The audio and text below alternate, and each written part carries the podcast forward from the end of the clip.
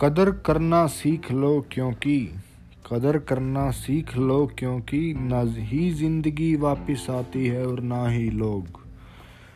कदर करना सीख लो क्योंकि, ना ही ज़िंदगी वापस आती है और ना ही लोग। कदर करना सीख लो।